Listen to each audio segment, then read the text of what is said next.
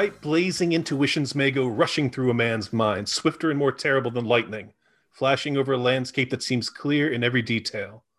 Then they go out, and there is only a greater blackness. I am very excited to talk about the book we're going to be discussing today.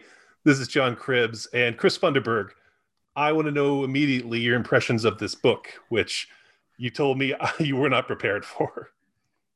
Uh this book is genuinely one of the weirdest reading experiences you will ever have.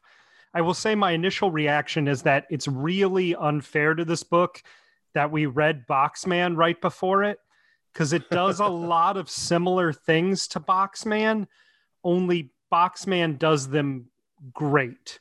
Um, I I will say this: when I finished this book, the first thought I had was, "This is possibly the worst book I have ever read." Everything that can be wrong with the book is wrong with that book, right? Interesting. Yeah. It's mm-hmm. it's complete top to bottom nonsense if you take any of the solution to the like mystery and story at face value, right? So when you get to the end, you're like, oh, that's so fucking stupid. This book is so fucking stupid, right? But this is a book that is well worth reading and that I would recommend everyone read. I sort of understand it has like a cult status and I absolutely understand that. But what I was thinking is, what what can I even compare this book to? And we do aperitif pairings and dessert pairings with these, and we should jump right into them.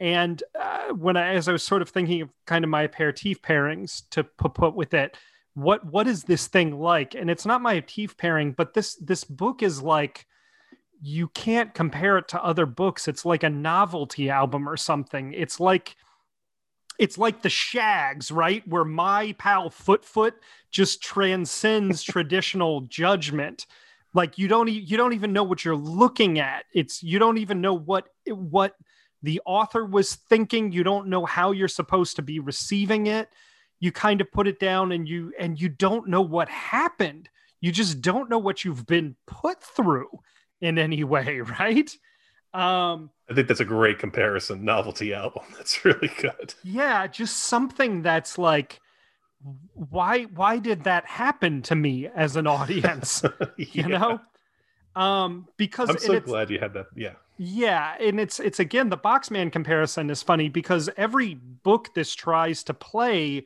is the same stuff we were just talking about on the Boxman episode. But Boxman is made by a great artist and does everything this book tries to do 10,000 times better, somewhere between 10,000 and 100,000 times better, right? So it's not fair to set them right next to each other. It was a total accident when we were coming up with the schedule. I don't think we planned out comparing Boxman to this book. And this book that we are talking about, I should mention, is called The Red Right Hand, and it's written by Joel Townsley Rogers. Yes, yes. Um, but this book is still this this book is quite a thing. Is how I would describe it. Is this quite a thing? This book is quite a thing.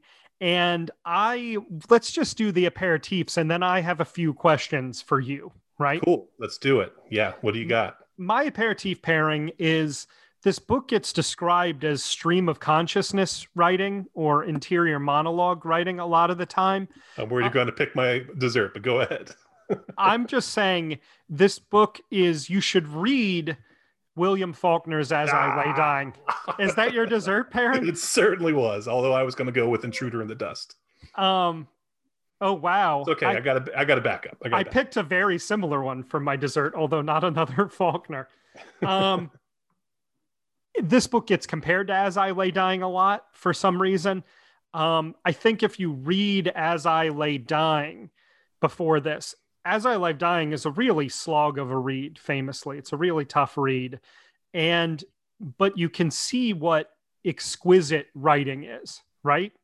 And I think if you have that baseline to, for what exquisite writing actually is, it will prevent you from sort of being this is a frustrated cult. by the narrative. I would say this book, when I call it a cult novel, It's more like this book was written by a cult leader and you don't want to be seduced by its rhythms and fall into its traps in some way. You don't want to be fooled into thinking this book is a masterpiece just because it's insane, right? You don't want to this is this is a book you don't want to like here's a false prophet, you know, Joel Townsley Rogers.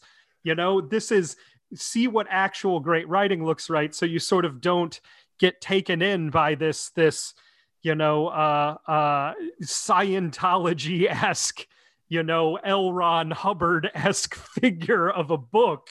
In hold on, way. hold on. Joel Townsley Rogers? That's actually an anagram for charismatic cult leader. I just realized it. Oh my God.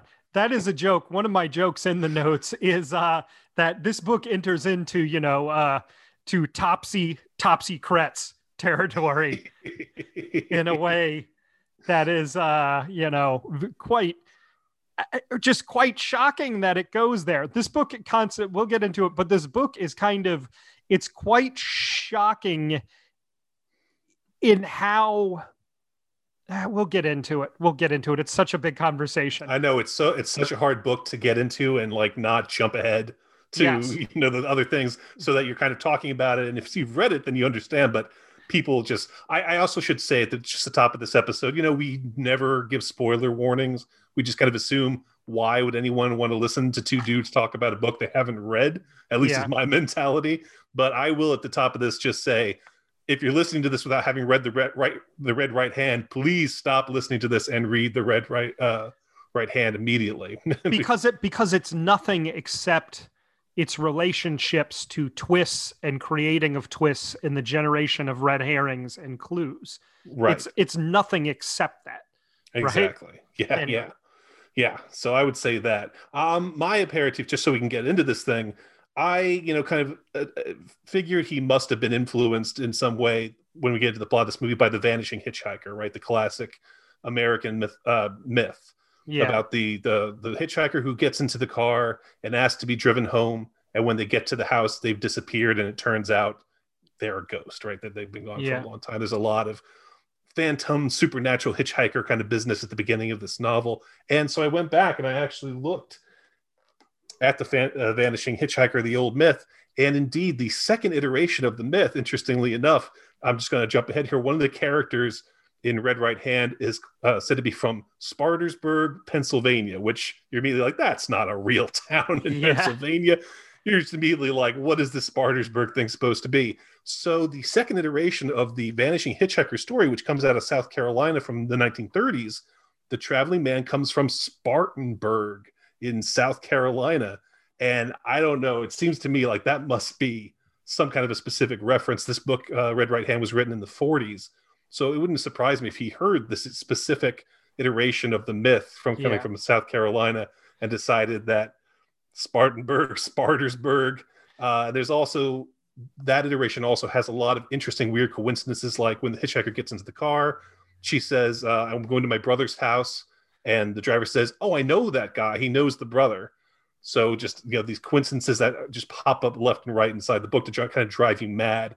And there's something of like a sort of American folk mystery sort of vibe going on for a lot of this book.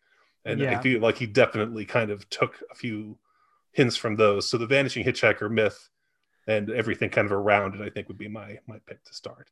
Yes, and I also should say, just to context, "As I Lay Dying" is is about it's a 1930 novel, very very famous. It's about uh, uh, a ma- is she a matriarch? She's just the oldest member of a family. There's a grandmother who's dying, and the family is all going to transport her back to her hometown in Mississippi. I believe it's Jefferson, Mississippi. And that's all the book is is like the travails of getting this this woman's dead body. She's she's alive at the beginning, first couple chapters, maybe just the first chapter.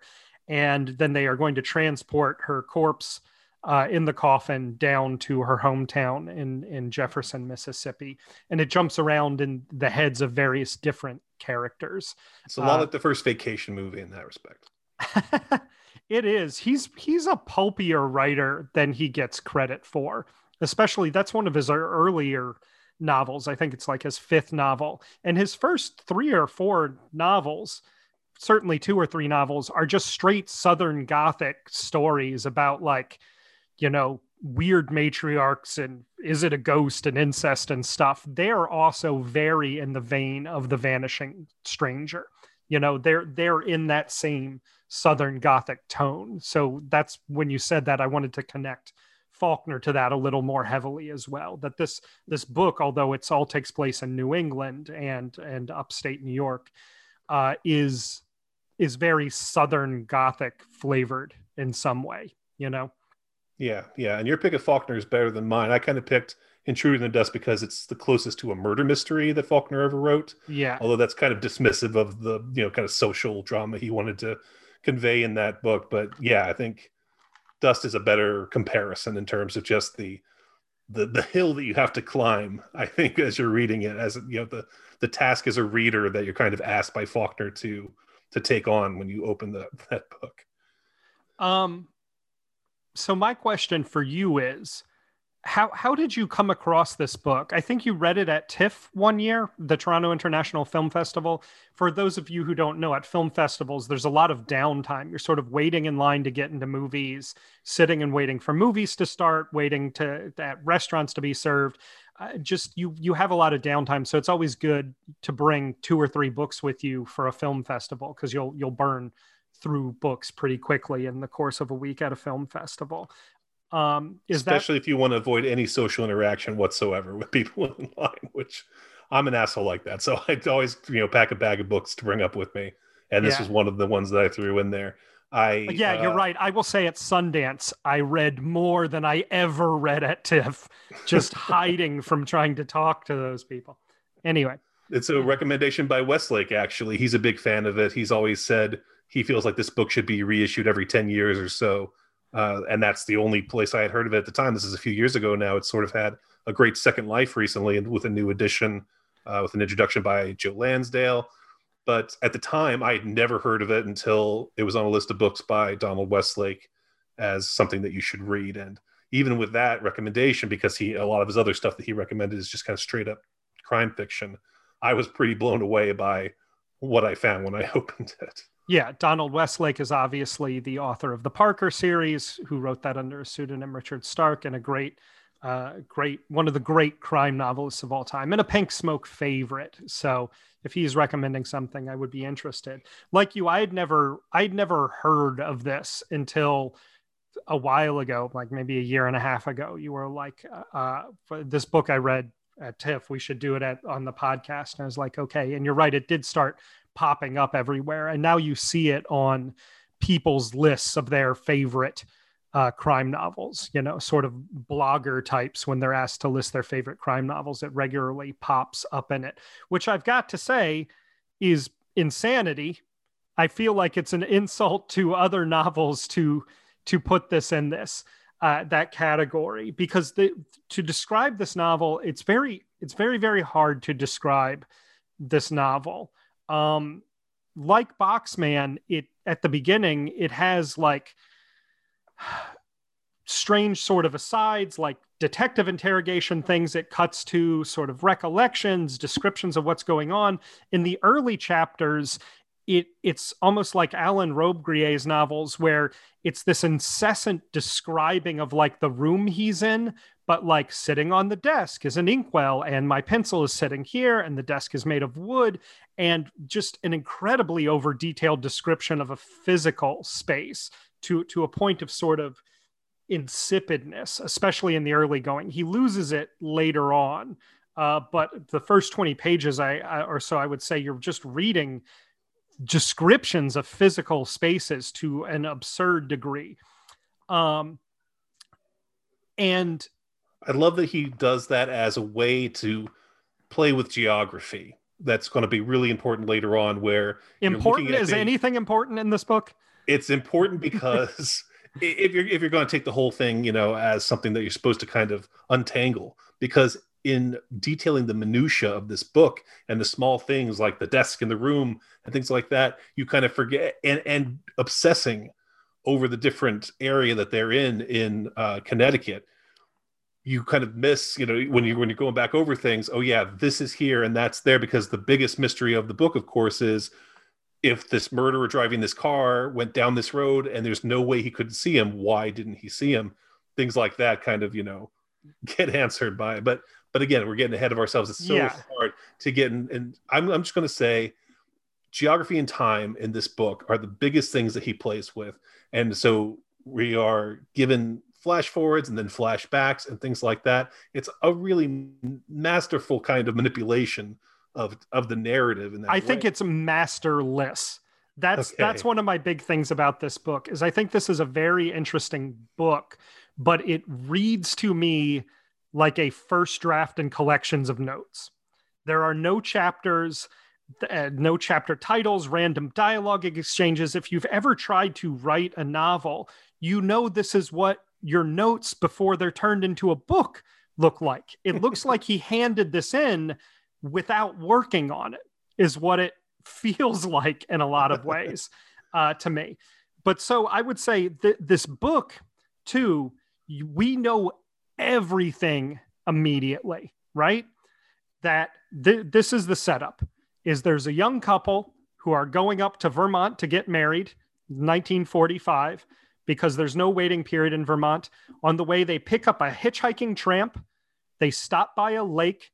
At the lake, the uh, tramp is peeping on them and the man, the husband, the bridegroom chases after the tramp, attempts to kill him, gets killed himself. The tramp then tries to hunt down the woman who hides in the woods and gets away. The tramp takes the body of the dead bridegroom in the car, drives up this very road that I was standing on. So surely they must have passed me, right? And goes away with the dead guy in the car beside him, who is for some reason missing his right hand, right? Right. And parallel to that, Dr. Henry Riddle, our narrator, Yes. Is up in Vermont uh, with a patient who passes away. He's a brain surgeon. Yeah. The man dies under his knife. And he's driving back down to New York. So, sort of the, the complete reversal. And he is in Connecticut only because his car broke down, the car that he uh, borrowed, that he's supposed to take back to New York and get in touch with this, uh, this garage man to return it. Breaks down. He's cranking it for uh, you know a couple hours on this road. That's how he gets involved with everything. He So tries that's to why fix it. he's there. Yeah, he's standing there on the road. The car should have gone by me, the guy writing this novel, sitting at this desk, which has several pencils on it, a sheet of paper, and on the sheet of paper, scrawled in hand. The and that's it. And it's him, this guy who was standing there and should have seen the car drive by, right? He didn't see it drive by, and he's trying to put the mystery together of what happened while the police are hunting down this red-faced, red-eyed, red-haired, diabolical tramp, right? The sawed off man, the ragged man, the grinning dirty old man with the matted auburn hair and the voice so strangely like my own, wearing a lavit blue felt hat with the brim cut away and sawtooth scallops all around. But I would say that we find out what I've just described virtually instantaneously, like within the first three pages. And then we get like a hundred pages in, maybe like 90 pages actually. And we don't know anything more than what we learned at the very start. It doesn't move. And this book has an insanely repetitive style that I'm going to read you a page from this book now because otherwise you can't understand what this is, book is like. And so he starts out talking about the woman, right, who escaped from the tramp, the bride to be. And he says, a little nearsighted. She was probably damned myopic. I am Dr. Riddle, I said. Dr. Harry Riddle of New York. You say your car has been stolen and your fi- fiance kidnapped? Was it a gray Cadillac Phaeton with red upholstery and a license plate XL something? Yes, he said. That was it. You noticed it as it went past? Yes. Was your fiance named Inis St. Erme? I said. A black eyed man, rather tall, with black hair and a black mustache, in a gray gabardine suit and Panama hat? Yes, she told me. Do you know Inis? I am Eleanor Darrie. We are on our way to Vermont to be married. How did you know who I was? We picked up this hitchhiker outside of Danbury, the most horrible looking little man you can imagine. Yes, a tramp with little red eyes and a long matted auburn hair, I said, with sharp pointed teeth and a torn left ear, about 5'3, 5, 5 feet three inches high, dressed in a check black and white sport coat, green shirt, and light blue felt hat with the brim cut away and scallops all around? Yes, that was the man, she said. Do you know him? What did he do to Inis? Please tell me. Where's Inis now? I don't know. I haven't seen him. He wasn't in the car when he passed you? That must mean that there is nothing new in that page. That is all stuff we know already. and it's this insipid style. A black eyed man, rather tall, with black hair and black mustache and a gray gabardine suit and a Panama hat. You, you almost, I am Dr. Riddle. I am Dr. Harry Riddle of New York. You, you almost can't believe the writing is this punishing. This, this is like if you were talking to someone with brain damage this is what the conversation would be like. You know, you would be like, Are you smelling burned toast? Do we need to get you to a hospital? If anybody spoke to you the way this book is written, you you would think there's like they're brain damaged. You would think there's something wrong with this person, right? Yes. It's it's it's an anti-style. It's I don't even know what it's trying to accomplish in any way, except that this book comes from the era of of in the intro joe lansdale calls them clue on clue mystery novels right? And it's just trying to set up a scenario and then load it up with clues and red herrings right? So it's this really repetitive style to emphasize this incredible smorgasbord of red herrings that is throughout this book right Right. The best, and, uh, yeah, a good example of being the fact that he finds as he's seeing, you know, evidence that the that corkscrew has been, you know, down the road, even though he didn't see him. He's finding all this evidence that he's been there. He finds this hat, this blue hat that corkscrew is supposedly wearing, and says, "I once had a hat like that," and picks it up and looks at his initials are inside because it is his hat that, as far as he knows, should be back in New York he doesn't remember ever getting rid of it, and now somehow it is on this road in you know the middle of the Berkshires, and he has no idea where it came from. That kind of weird out there affirmia in this book, I think, is masterful in that it is so weirdly misleading because you don't know if, at any given point if it's going to turn supernatural. I mean, I've heard it, you know, compared to Lovecraft by some people, because he throws out all this weird stuff about molds and phantasms and eyeless houses and red snake, red-eyed rattlesnakes and dipsomania that you're just like, wow, what is this information supposed to mean? And you're right in that it doesn't mean anything. And when it gets to the end, which again, I hate having to keep saying, you know, about talk about the end because I think the end doesn't matter, and the end is kind of a huge joke, especially when you're talking about clue on clue mysteries like the popular Christie novels and things like that to me, when he gives an answer at the end, which is this completely overloaded, insane thing, and insanely specific thing, I, I feel like, oh, this is almost like a parody of the the murder of Roger Ackroyd, which is also a first person narrative by a doctor who did it. You know, that's the yeah. big thing. The doctor, the narrator, is an unreliable narrator, and he's the one who did it. And obviously, the huge red herring of this book is you're supposed to think the whole time the doctor, even though it is impossible, physically impossible, if he is just now getting to Connecticut and was not around during these events, he somehow did it. And there must be some kind of surreal, supernatural explanation to everything. Well, it's it's this accumulation of improbable coincidences. The doctor lives in the same building across the street from the woman, from the bride whose husband is murdered and there's a peeping tom in that building who's been watching her but it's not him because his, his his apartment is on the other side of the building complex. And he tears his own ear right with the crankshaft somehow the the the crank comes up and tears his earlobe. And the one of the only defining characteristics of this tramp is that he has a torn ear. Uh he the doctor that is he's going to do surgery on this very rich old man john buchanan right and John Buchanan dies during surgery. The couple is on their way up to Vermont to go to John Buchanan's house to have their wedding there because John Buchanan's a family friend of the rich Inis St. Erme, right? And so they're going to have their wedding there and then stay in John Buchanan's uh, of like cabin for their uh, for their honeymoon. Um, he finds, like you said, his hat on the roadside. There's an accumulation of all of these incredible coincidences Yeah. to a point where it's pointing you towards exactly what you're saying. The old uh, Macomero, Renault, is that how you say his name?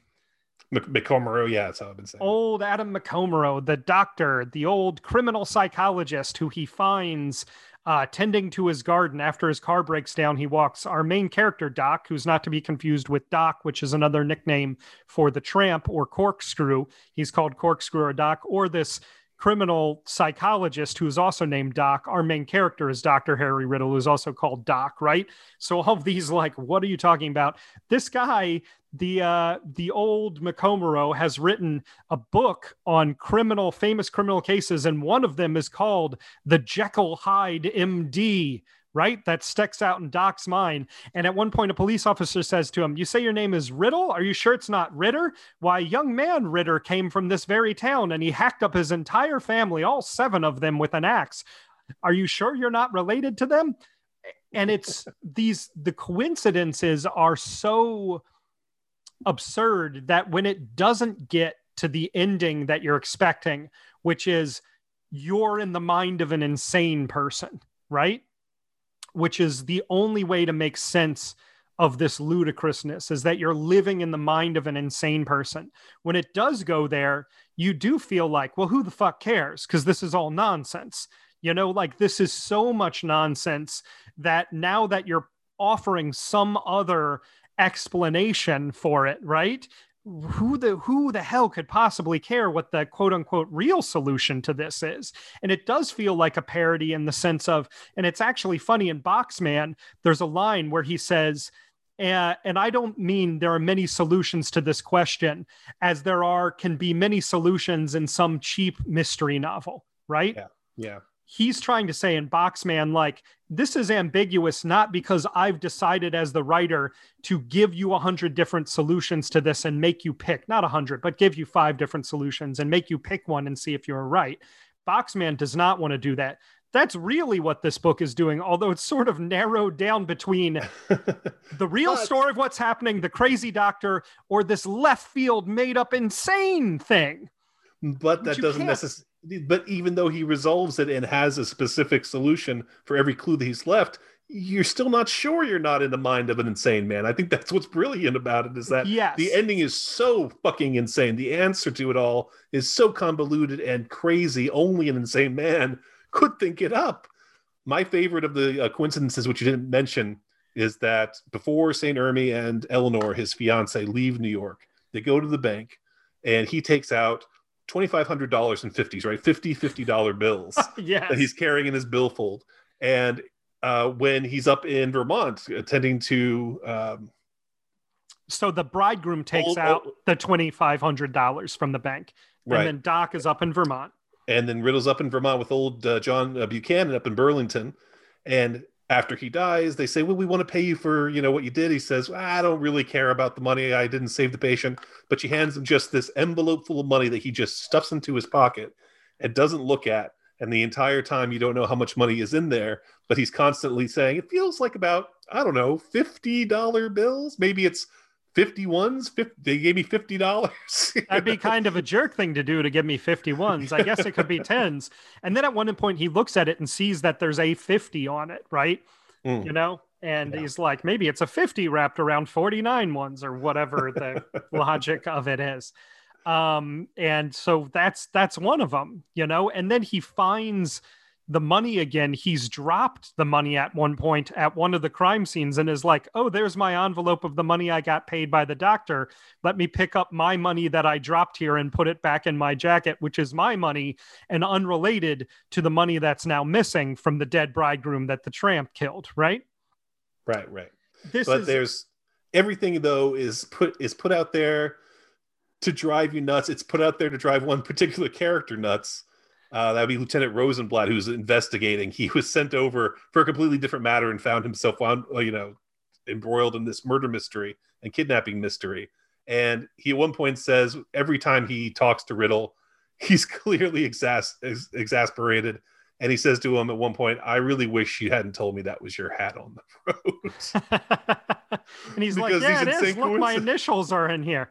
Because these insane coincidences are just making it impossible to come up with any kind of a solution other than Dr. Riddle somehow is the killer. well, yeah, it's also what my favorite like thing to be explained away is he finds the bride to be. Doc Dr. Riddle is driving around and finds the bride to be after she's been hiding. And when he gets out of the car, she reacts like he's corkscrew, like he's the killer. She runs away and is like, "Oh my god, you're him."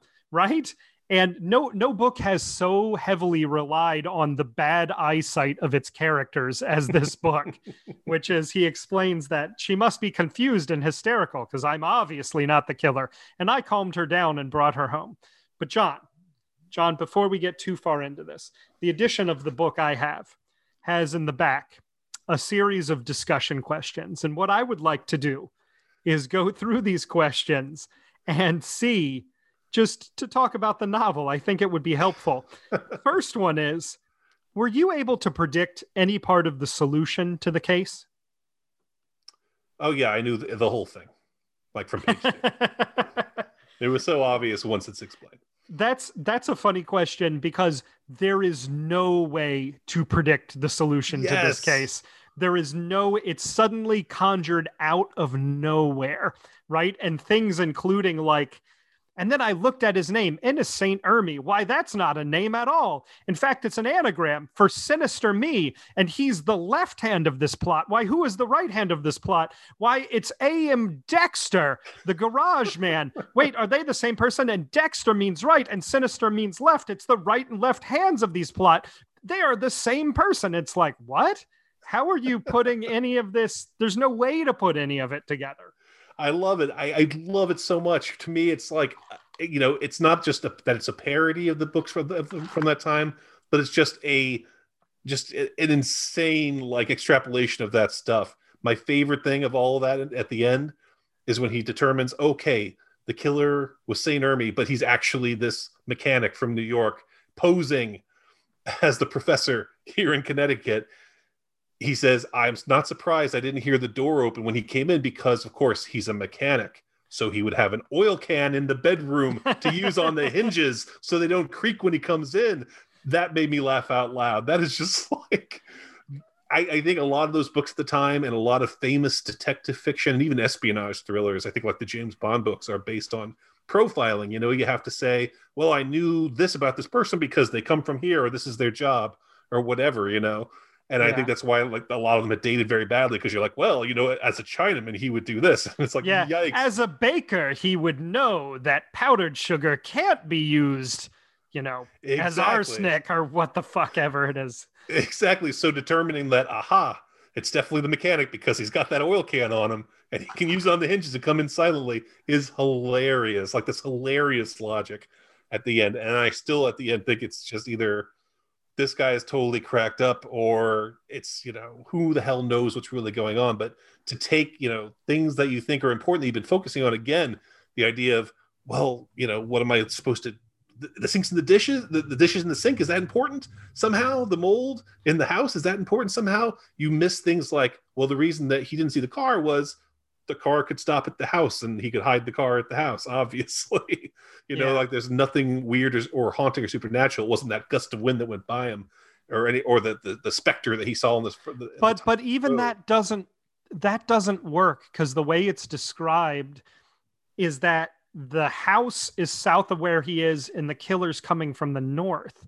That's why the killer's supposed to pass by him on the way to Swamp Road. He's between Swamp Road and where the killer is supposed to be. And then the house is further on up the road. He doesn't walk back where he came from behind the house, he walks further on up. So it doesn't make any sense. It never solves the central problem that's asked on the first page of how I didn't solve the car, right? Because he still should have seen the car if it ended up at the house that he walked to. It doesn't make any sense. It never has a solution to a mystery mattered less and been more nonsensical than this solution to a point exactly what you're saying where i was waiting. I thought this was going to be a like Willeford's the pickup where the last line of it you're like oh there's the whole explanation. To the bitter end, I thought this is going to explain itself at the at some point, you know, and it never does. And I think a lot about in this time period where you have authors like Raymond Chandler and Patricia Highsmith who are championing championing the the next generation of what would become crime novels that would sort of leave the Agatha Christie locked room mystery behind and birth this new psychological interior oriented oriented crime novels uh, and I think this is exactly the kind of book that has reached its dead end that that tributary is driving yes. up where yes. you can't go any further if you try and keep pursuing that tributary of fooling audiences who have been trained to look for red herrings and fooling audience who have been trained to look for clues and put the clues together to fool them you end up with this act of total insanity which is this book it's just an act of insanity you can't go any further and if you care about truth or honesty or anything, of course, you're going to be like Raymond Chandler and be like, no one should be writing books like this anymore. It's dead. Yeah. This is horrible. This is a complete dead end, you know, if you're thinking that as an artist. And to me, one of the big tells about this book is that Rogers, Joel Townsley Rogers, did not think it was an impressive book. He did not think it was the crowning achievement of his career. He was dismissive of it, right? Which shows me that he didn't mean to blow people's minds. He was trying to make a regular Agatha Christie style book and failed so spectacularly. so, and you know, like the firework went off in his hand, and you're like, I can't believe that guy was crazy enough to blow up his own hand.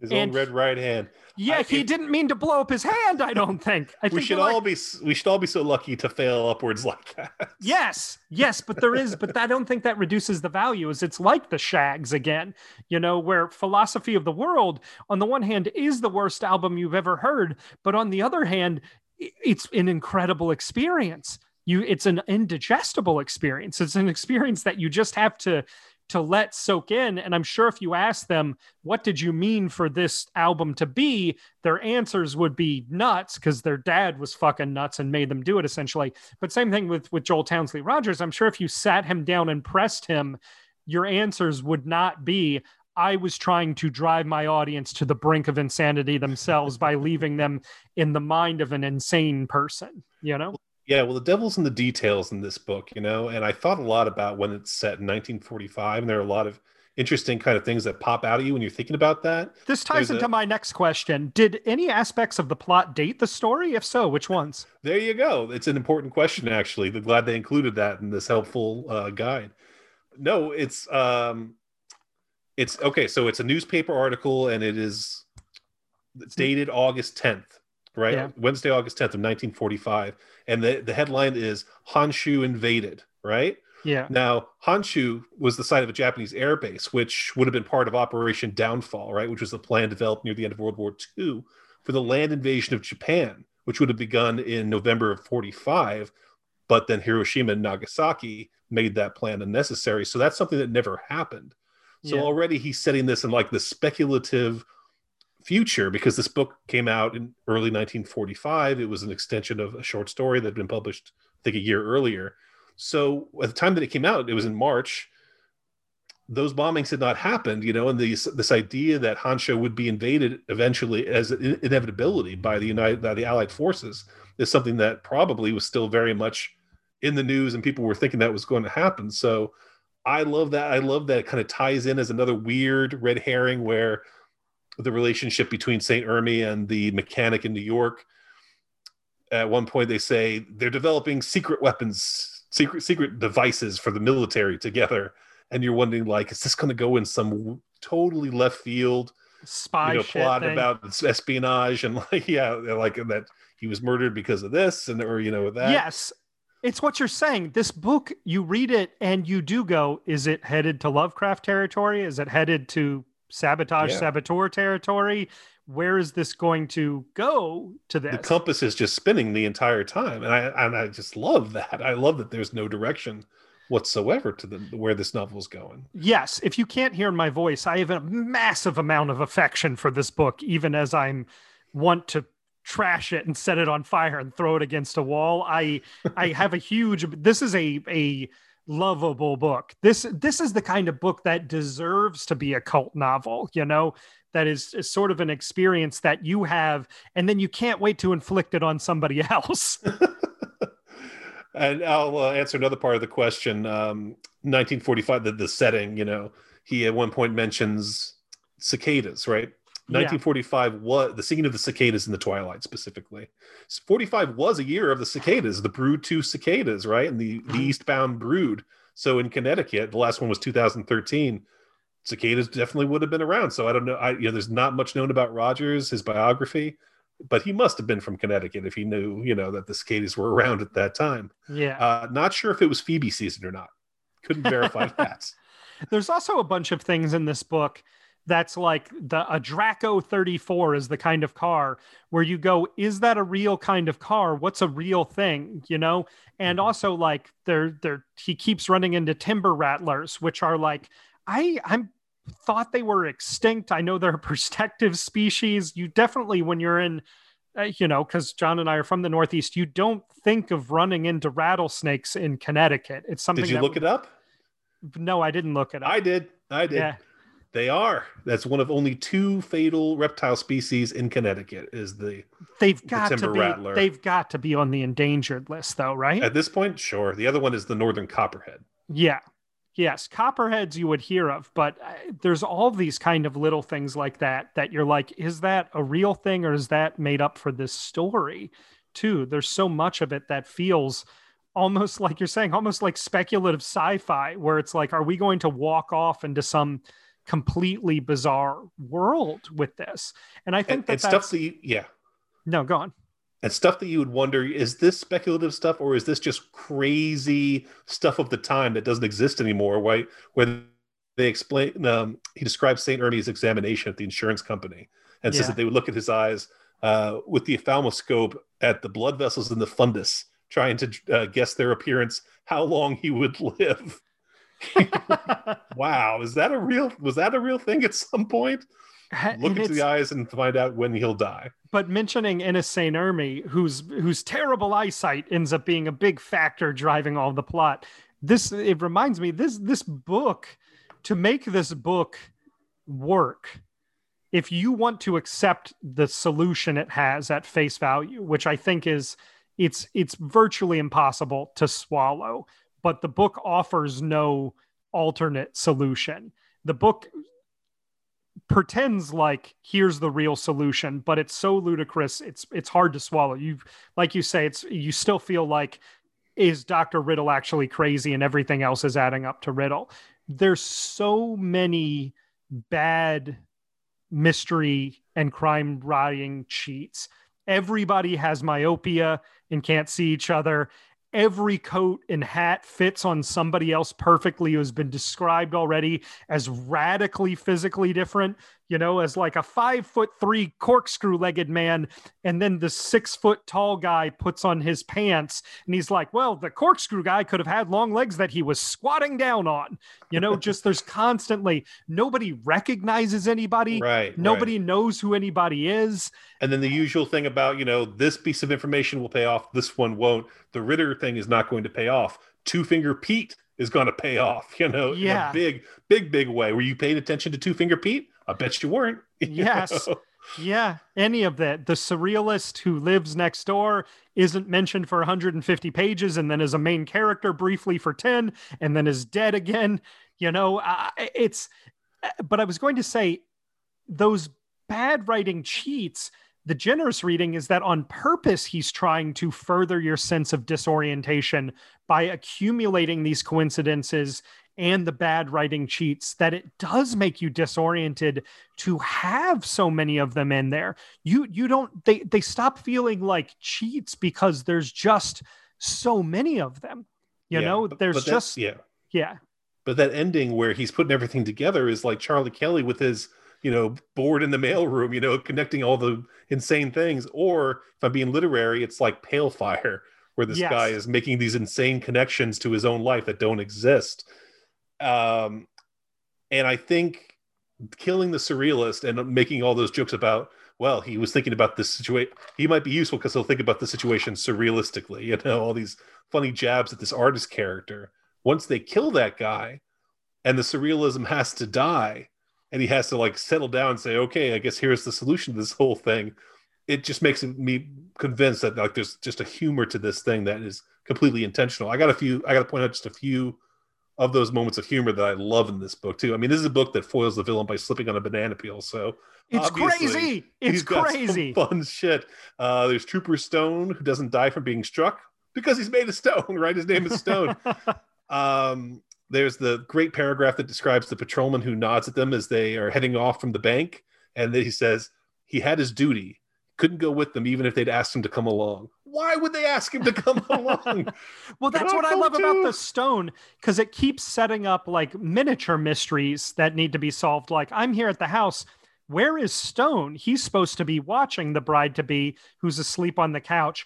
Why did he leave? Well, I guess if somebody came and knocked on his window and pretended there was official business for him to do and asked him to slip out of the window, that person then could have hit him with a rock. Yes, especially pocket narratives the entire time. Absolutely. But it's like, but if you sit and look at it and you're like, so the killer knocked on the window, imitated Dr. Riddle's voice and the trooper went out the window to avoid waking the woman he's assigned to protect.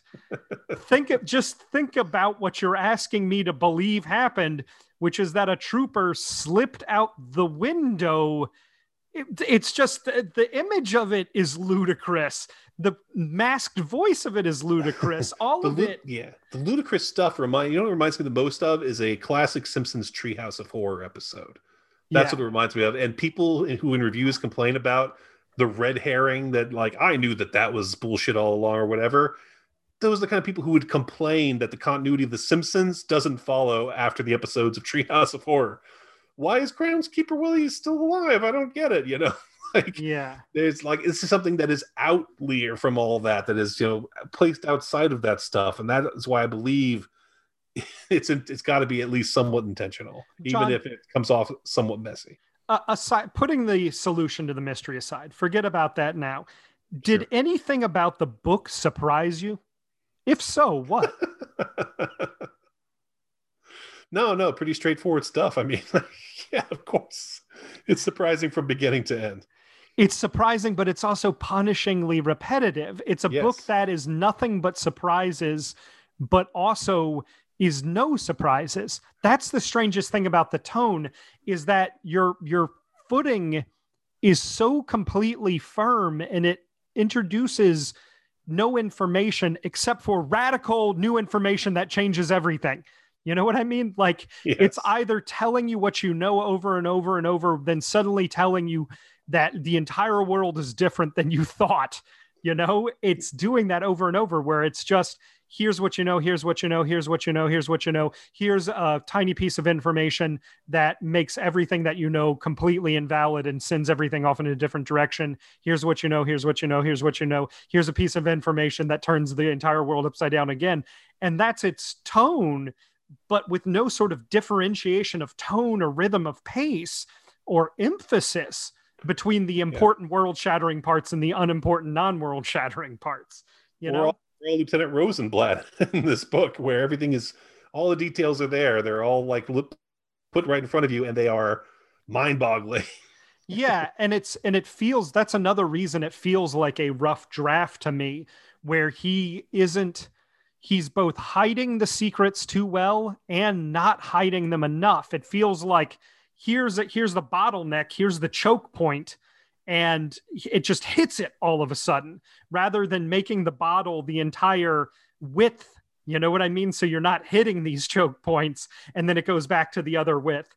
You know theoretically you would make the whole bottle the same width so it's not constant choke points or you would deliberately build to a choke point that changes everything instead it feels like there's three little choke points in a row on a bottle and then it goes back to normal width you know what i mean it yes. just feels like a very strange rhythm to it Okay. I'll tell you my, my favorite and I think most telling description too of Corkscrew by uh, Henry Riddle is that there's nothing in the picture of him to indicate that he was a man who would not like ice cream. I'm going to skip two questions that are not super interesting to me and jump to if you were one of the main characters, would you have acted differently at any point in the story? well, I think if I was Mr. Quel- uh, Quelch, is that how we're saying it? yes, not Mr. Quelch, Mr. Quelch. And I knew Quelch. I knew it wasn't Quelch calling out, but somebody imitating his voice because he would have called himself Mr. Quelch. well, he is a 1910 style lady killer, so You know the Uh, type. They joke and joke and joke till the women want them to leave. Lady killer, 1910 style. if I were Mr. Quelch, I certainly wouldn't have brought a, uh, a piece of mail to deliver during a murder investigation. He deserved to get yelled at. But anyway, Wait, uh, wait, wait, wait, wait, wait. You know why this old Macomero, this man pretending to be old Macomero, didn't want to sign for the letter? Because he hasn't nailed old Macomero's signature yet. oh right, my yeah, God, why didn't out. I put it together? Not leave me alone. It's a murder you- investigation.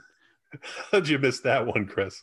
But I love I love old man. I love Mr. Quelch. He's like a parody of an expert witness, the way he quotes exact times. He's like, Oh yes, I remember last Wednesday it was 7 10 PM and you were, you know, coming up the road.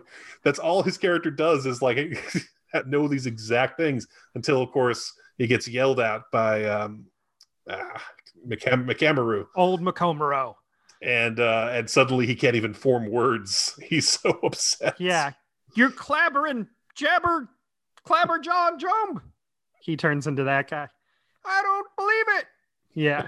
but if you were Mr. Quelch, would you have acted differently at any point in the story? I told you I wouldn't have brought that letter. What if what if what if you were corkscrew? I think corkscrew Corkscrew doesn't exist. Didn't you read the explanation? I think if I were corkscrew, that I would definitely. If I were corkscrew, I would definitely start peeping at women from buildings in secure buildings in New York, and not from, you know, little hills You're uh, still over at. Uh, you're still believing the fake story. Corkscrew is some guy who didn't kill a kitten. I don't know what to believe. It's that's the point I'm trying to make. He's I I you shouldn't be you shouldn't be peeping at women at dead bridegroom's pond. Did you did you identify with any of the characters? If so, who?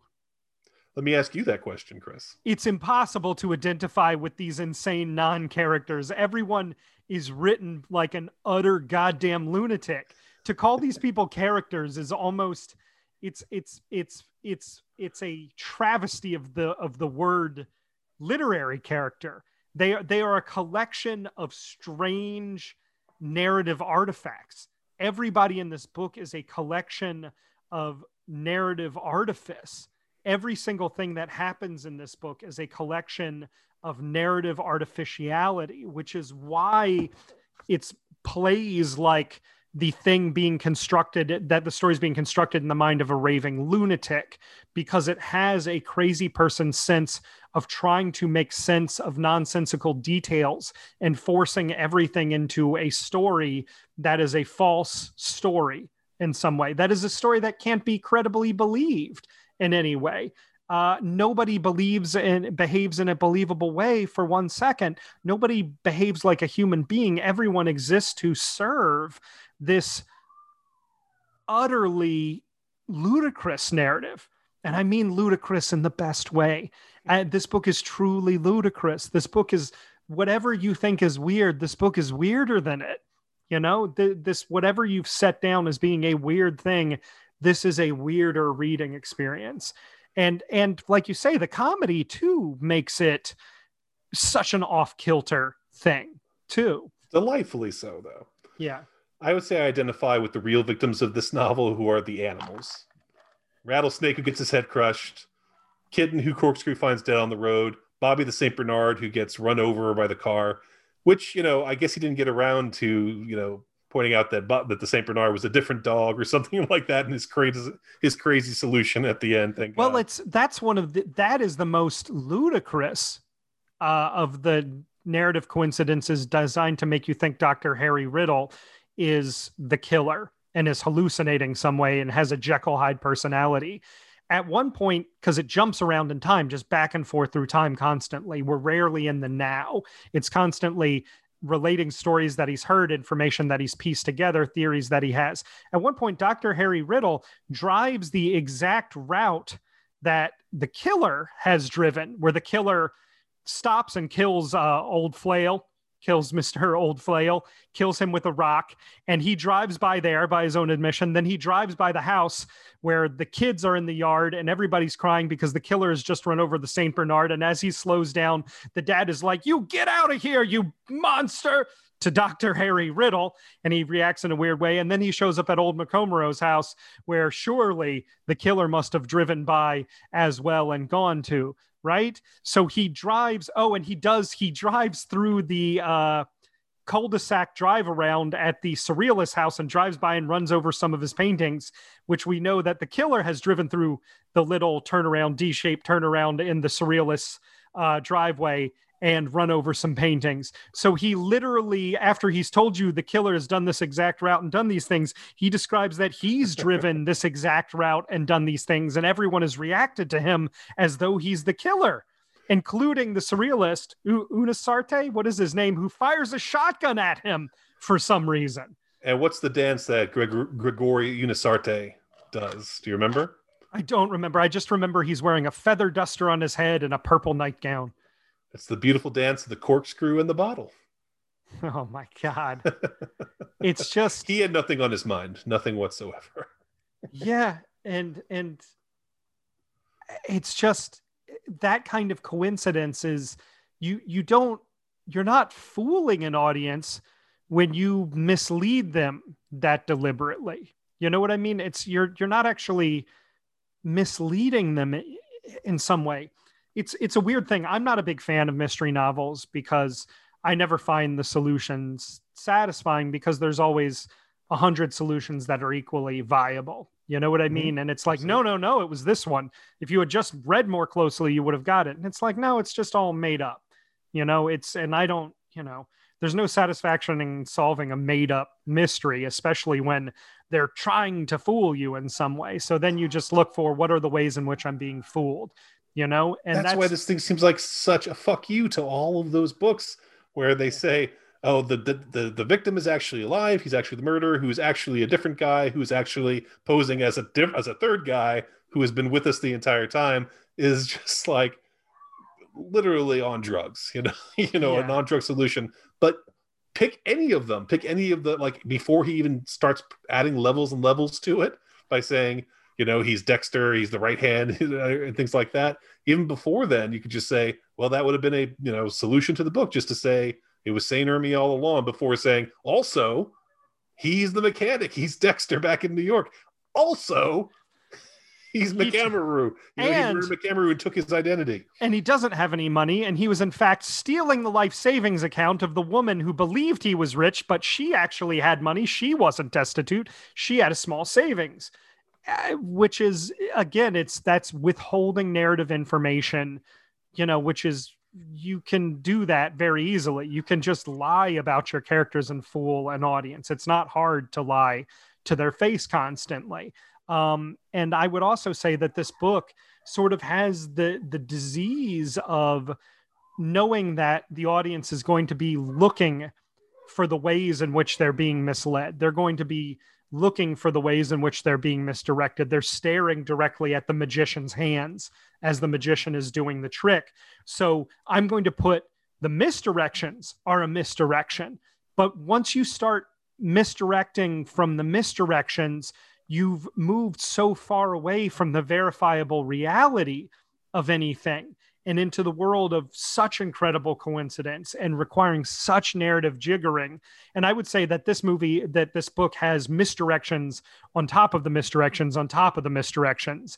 When you're reaching yeah. that point, there's nothing to do but just make up the most ludicrous shit imaginable you know but, yeah but even just the setting of this and saying you know well is operation downfall happening right now john what role did the setting play in the narrative is Spartansburg supposed to be a real place?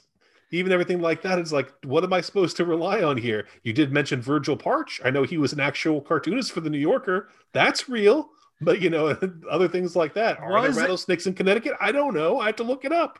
Did Inis St. Erme say he was going to John Buchanan's and he was working at John Buchanan's at the same time and they met on the same road?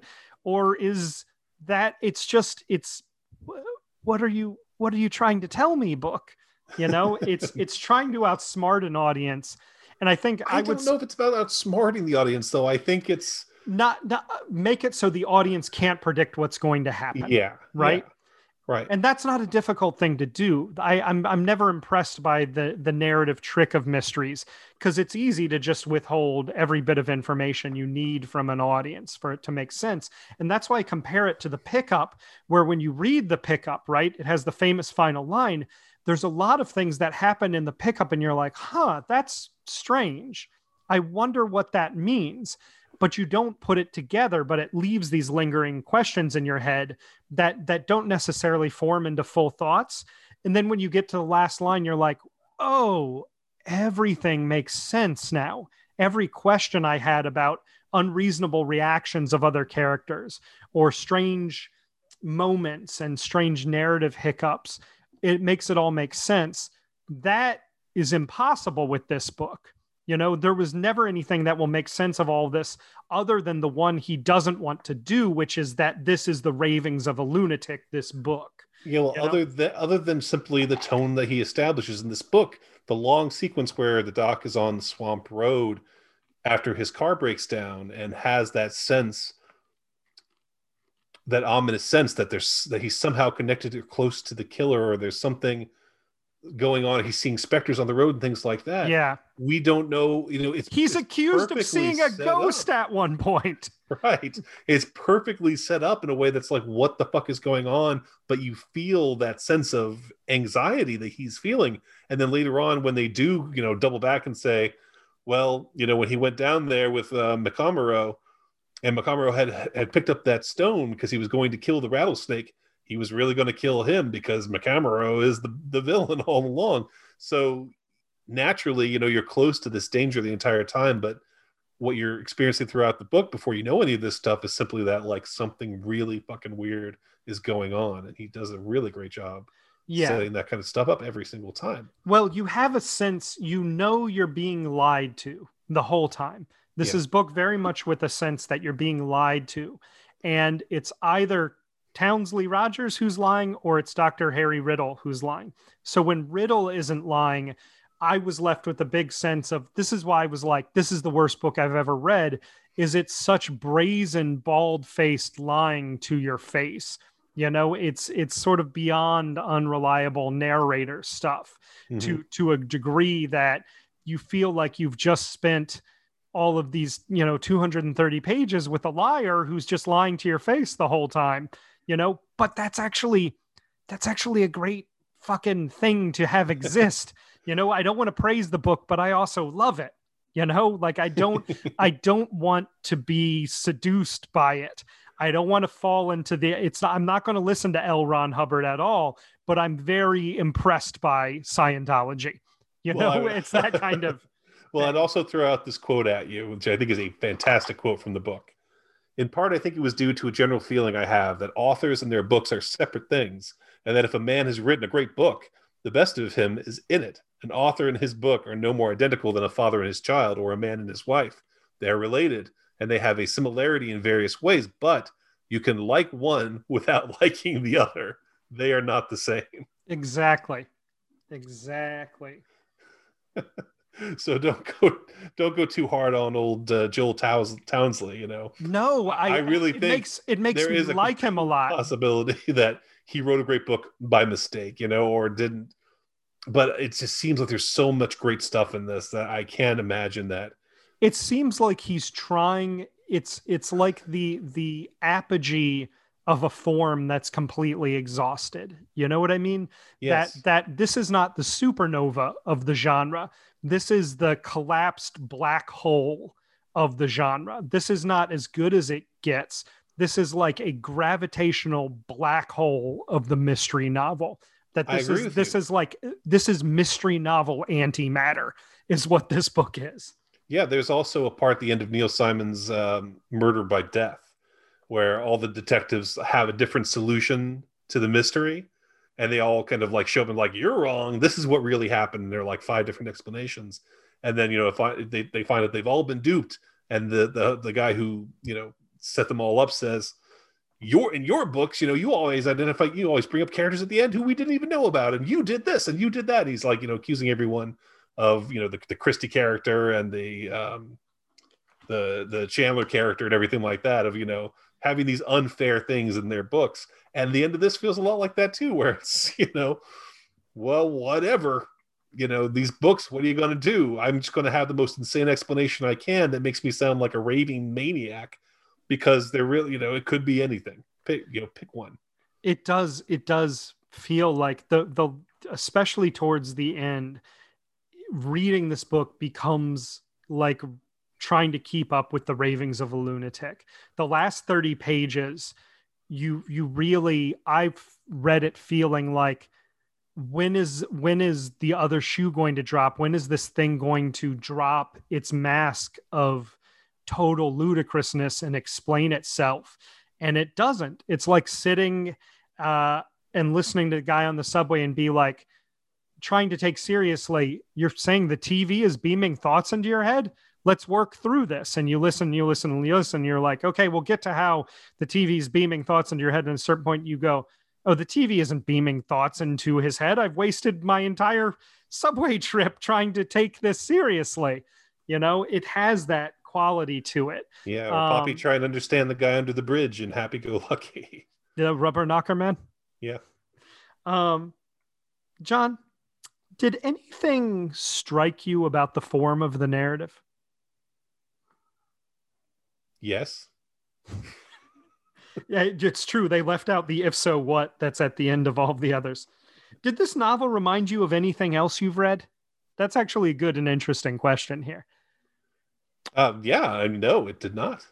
it doesn't. It doesn't remind you of like Thompson's After Dark, My Sweet, where the entire story is driven by the gap between the main character's understanding of the world and the reality it has that feel of the of the reality gap of being trapped in the first person like in any thompson novel or certainly a lot of them not any of them but certainly pop pop uh, 1280 or killer thompson inside novels me. are too grounded though you know?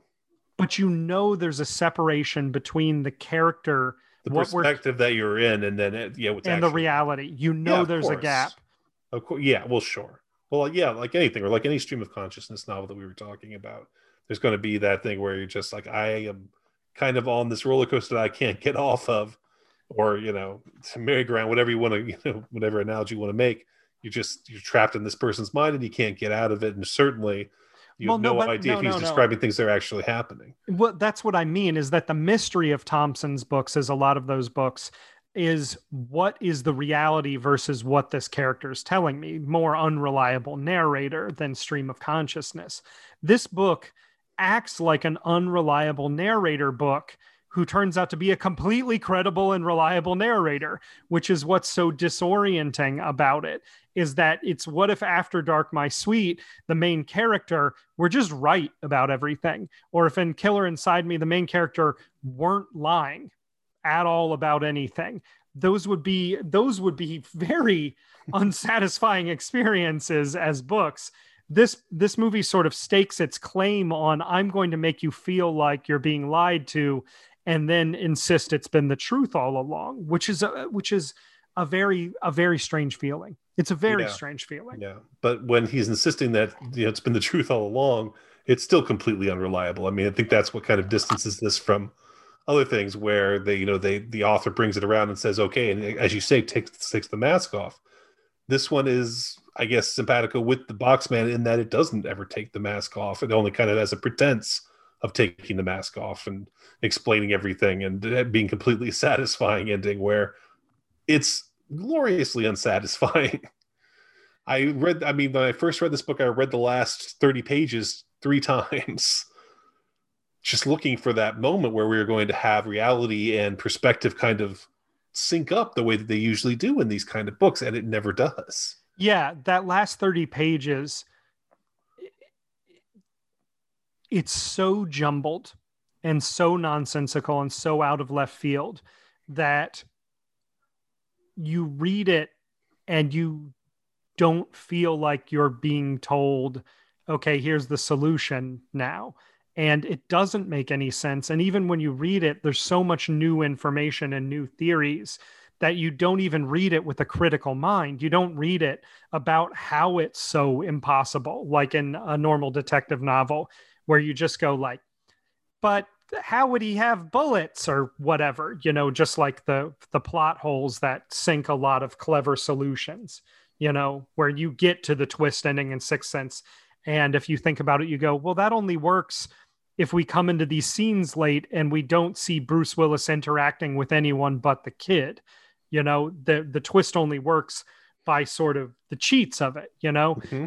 this you don't even read this last 30 pages like trying to gauge its plausibility because it never feels plausible for one no, second. That's exactly it. Yes. It's never. It never feels plausible.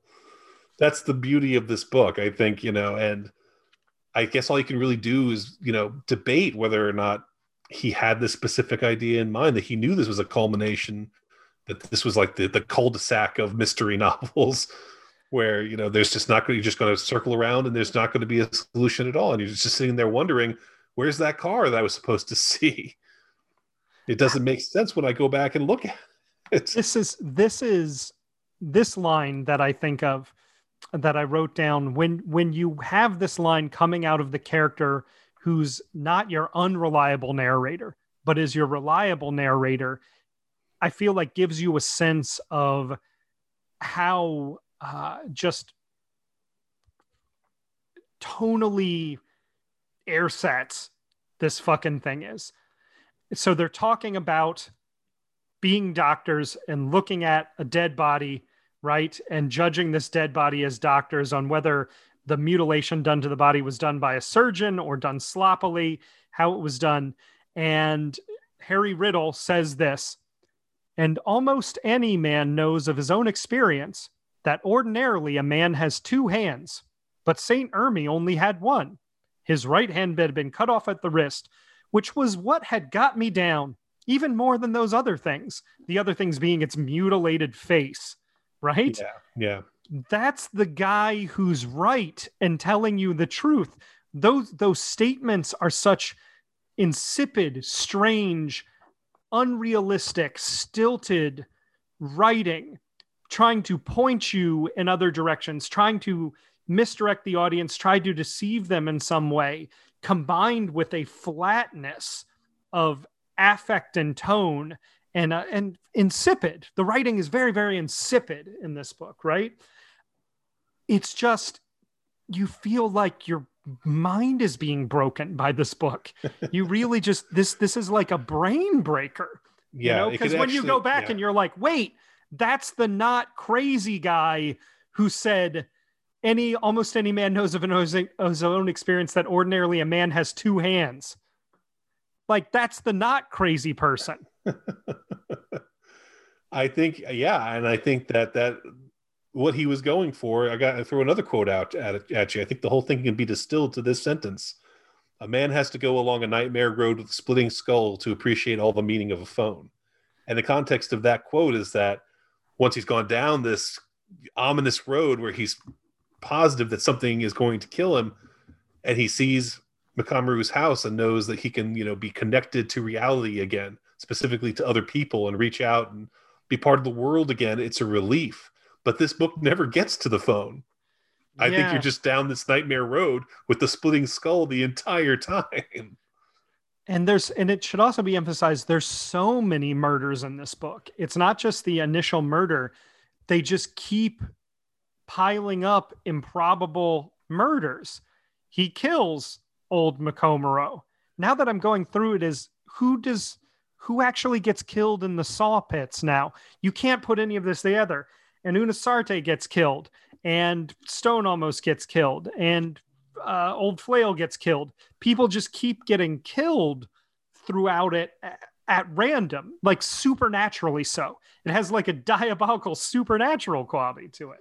Yeah some people who you think are dead are not actually dead and some people you're worried are dead because they never tell us they're alive. Eleanor napping on the couch who never gets up from the couch the whole time the doctor's there. I kept thinking oh she's fucking dead right mm-hmm. she's been killed and he's just not telling us I mean, there's just like murder just seeps through this book before he goes into the whole improbable solution. You really get the sense of like the world is ending. Everyone is being fucking killed because at that point he suspects that Mr. Quelch has died.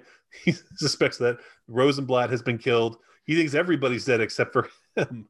The most the most tasteless red herring and now that I'm thinking about it, is when Dr. Riddle is looking at Eleanor passed out on the couch, and you're really supposed to believe he's the Jekyll Hyde MD who's committing all these killings unwittingly and has two separate personalities, right? We should explain that's what it points you towards constantly. These coincidences are not coincidences. He's the killer and he's not aware of it, right? He has this line about he's looking at her asleep on the couch and he's like, I'm sure when she wakes up, I'm going to get to have her too right? He's like, I'm going to get to fuck this lady. And that's when you're like, oh my God, he's this monster rapist creep, right? If he's not the killer later on, he's like, he's thinking casually about sleeping with the woman whose bridegroom was just murdered. And he thinks that's actually going to happen. And in one of the last pages, he's like, and it wasn't in the cards. We didn't hook up. And you're like, yeah, of course not you're not a monster. You're not you're not corkscrew, the insane tramp dog murdering killer man. Unless he is. I have to ask you a question. I doubt it's on that page that you're looking at. You ready? Yes. How much do crazy little hats cost? I don't know because I'm a rich guy. I'm a rich guy. You probably never had to use a ration book, have you? I've never had rich, to use a ration book. bastard. But I'm not. Inis St. Erme isn't a name. It's Sinister Me with an extra S. the extra, extra S either standing for Seminole or what's the other one? Uh, Sachin. it's crazy. It reminds Could me of the, anything. of the great joke in War and Peace where he's trying to uh, get the uh, the emperor's name, the letters to work out like cryptographically and he has to like put a an unnecessary L apostrophe on it to get like his cryptograph to work to get the secret message and numerology to work. It reminds me of that. but it is funny too, where you're like Inis Saint Erme. That's not a name. Like, why did you name your character Inis Saint Erme? well, he does go out of his way to explain that he changed his name. So yeah, goes out of his way to explain. Great explanation. Uh, John, let me ask you this: do do you like this book? I love this book. Yeah, I do. This this this book, like you said, is something that you want to throw against the wall at some points, but you get caught in its web, and it's just great. I, I have. I think. I think maybe Lansdale. Somebody mentions don't read this book when you're tired and i couldn't agree more like if you were you're cranky and you're tired and you start reading this book you're going to be like what the fuck just want to like tear its pages out. I think. I'm a Definitely slow. I'm a slow reader to begin patience. with, and this took me forever to read. I constantly had to set it down and pick it back up and reread what I had written, which is worse too because it is so punishingly repetitive, especially in the first half. That that it was such a it was such a slow read. It was such a slow read. But like I say, it's funny if you read as I lay dying first, you can see maybe a little of what he was going for, but you can also remember, like, oh, no, that's what good writing is. And I think that it's an important distinction while I praise this book to emphasize that I really think this book is an act of idiocy. That's really my opinion on it. That it was it was homework handed in too early with some joke answers written in. You know, it was it was the homework done that morning before class, and he didn't know what to put in that one, so he put a banana peel in that one answer, right? Yeah, sure. and and it's and it's it's just it's it's really something, man. This book is really something. it is not nothing. Before we before we finish up, I just gotta throw out one or two more quotes that I love from this book uh, the reference to boys and boy-witted men. I'm going to start calling people boy-witted men all the time now. Um, it's often said that dogs, children, and lunatics have an infallible instinct for character. Yeah, and this is when the dog is bothering him. And there's like another line immediately, like, so I don't know why this dog was bothering me. I'm definitely not the insane Jekyll Hyde MD. Why is this dog trying to kill me? It's not like I'm the murderer or anything, right, everybody? and that's throughout. That's the things pointing towards him being a lunatic are so obvious that you can't, that you can't, you're, you have a sensation of, is he trying to fool us with this? Because this stuff is so obvious. Um, and then when it's not that, no, he's not trying to fool you with that. That's all red herrings.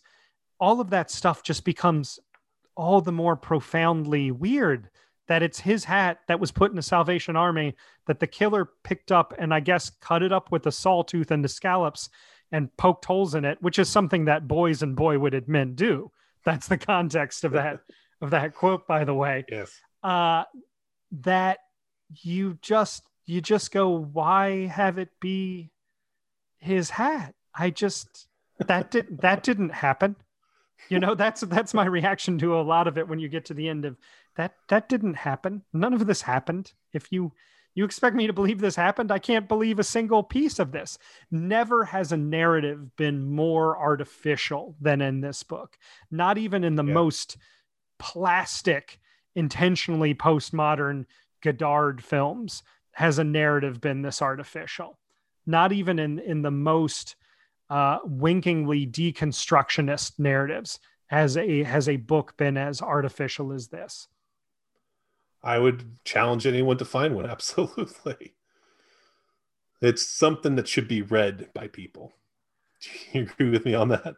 Yes i feel like it should be i want to it's like a prank. I want to inflict it on my friends and enemies and everyone it's a book I'm I'm interested in inflicting on people to see what their reaction is. Um, Only in New York, not in Spartanburg. I this mean, is Spartanburg. I just I don't I don't know. I'm curious to hear too. Do people read this and say that's a really satisfying mystery? I like this book on the level it's being given to me. I feel like the schism be- between what this book kind of straight facedly tells you it is and what it actually is is so wide. This book is a Jim Thompson character. That's what this book is. This book is the psychology of this book is a Jim Thompson character. It does have a little bit in common with the nowhere, uh, the nowhere man, the nothing man. Yeah, yeah. What are your, what are your not multiple? What is your dessert pairing? For this lovely work of sheer lunacy. So it's funny, you know, because you've kind of stacked it up unfairly to the box man and to Faulkner and things that obviously it's not going to. I'm going to hold up against. Uh, yeah, I'm going to nail it with another one too. I'm going. To, I'm going to be soft on it and say, going back even further, you've got uh, another cult author, Harry Stephen Keeler, who had a webwork novel technique where he would just throw any goddamn thing in there that he wanted. Like it's the fun of it is that someone's just going to show up or some event's going to happen that you it's just completely out of left field. and It's going to completely surprise you, and that's where the fun is. You know, it's not well constructed writing. It's not even that good writing. Uh, but if you take a novel like The Riddle of the Traveling Skull, which is another you know body part that's gone yeah. missing narrative you're going to have a good time with it because you just want to know what's going to happen on the next page. You know, there's always yeah. going to be a surprise waiting for you. And I don't know if uh, Townsley Rogers was familiar with Keeler's work. He wasn't very well known at the time, but it definitely has that same kind of flavor. So I would say I would throw that out there. And also throw out because I don't think it's an influence at all, but you know, classic short story in the Grove. Um, yeah. By Akutagawa, which was the basis for Rashomon obviously the idea of like who's telling the truth here? What am i supposed to believe? And at the end you still don't think you have that solution to kind of just give it like a more highbrow sort of comparison. I would say it's on the you know it's it's in the it's like in the grove in that in that way. Yeah. so those would be some of the ones i have. Memories of murder tonally has a lot to go to compare it to as well just in terms of the the murderer who is could be anyone and is never really never really tangible ever in that story. The uh, Bong Joon Ho film, Memories of Murder, the excellent Bong Joon Ho film. Uh, yes. Uh, Even as you're told the solution in this book, the murderer is never tangible. That's one of the strangest things about this book, mm-hmm. is that the, the murderer never becomes tangible in it, which is why it still feels like the ravings of a lunatic. And we still never know why Corkscrew knows uh, that line for, uh, that uh, Catullus tells to Lesbia, right? The the Latin that he that he's able to because he's Doc. He's one of the many docs of the book. who and some of them will fight you if you call them professor. My dessert pairing is Nabokov's Laughter in the Dark yeah. to pair with this. Uh, and I picked it because it's probably Nabokov's um, pulpiest book. It's about an art critic who marries a young woman who wants to be an actress and gets with him because he's wealthy and can parlay his influence in the art world uh, into an acting career. And she is cheating on him with a young man uh, who is a fixture in their life because they've convinced this art critic that the young man is gay. So he's always hanging around. And it's it's very pulpy. It's about jealousy and murder plots. And at one point, the main character gets blinded. So for the last uh, chunk of the novel, uh, he's just listening to things and being lied to by the woman. And the doctor, which he doesn't realize is actually the young man she's having an affair with, pretending to be somebody else.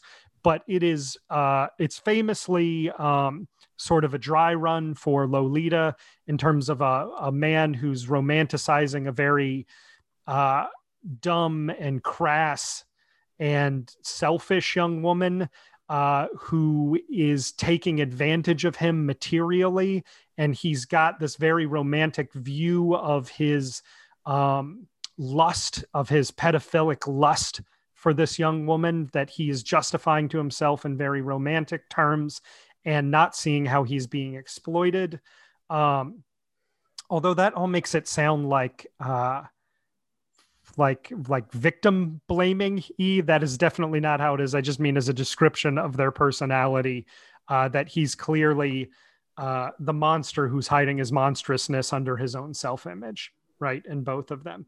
Or the the fool and the creep not even the monster the gross creep who's hiding his real self uh, under his his high regard for himself and romantic language and all of that.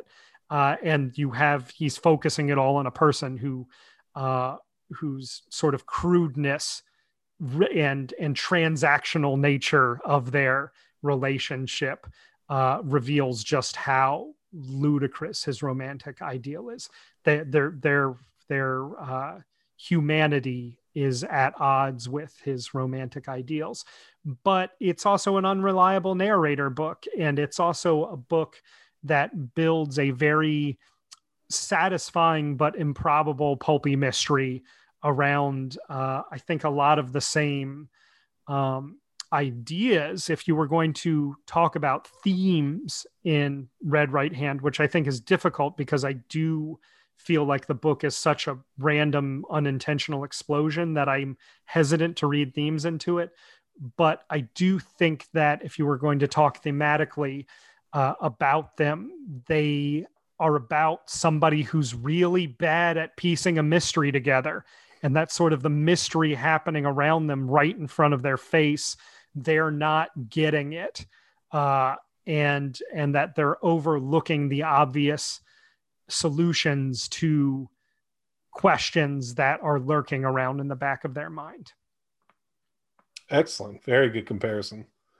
Any last thoughts on this book before we wrap things up? I'm going to play us out with another quote from the book, if I can. Go for it. Well, I would like to say before the episode is over to thank all of our Patreon subscribers uh, and that it's really just can't say enough that we couldn't do the show without you. If you don't subscribe to our Patreon, you should. You get early access to every episode. Uh, you get things like Martin Kessler's book on Apocalypto, John's audio commentary for I'm Dangerous Tonight, special podcast episodes that are always behind the Patreon paywall, including our Five from the Fire series, which has featured guests like Bill Tech and Jeremy Workman, screenwriter Tom Vaughn, uh, critics Martin Penn, Martin critics Marcus Penn and Tamsin Cleary, and just a lot of great stuff for our Patreons. There's at least one Patreon exclusive a month, and then early access to every single episode. And so uh, we want to thank all of our subscribers and encourage you to and encourage you to subscribe if you don't, because it really uh, allows us to pay our writers on the site and continue doing what we're doing.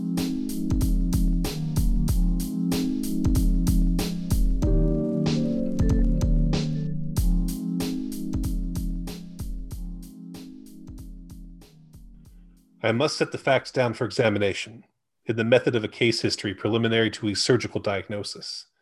It is a tedious process, but it is the only conclusive way. A thousand bright, formless intuitions may go rushing through a man's mind as quick as lightning, if he will let them, and each may seem to flash with blinding brilliance for an instant.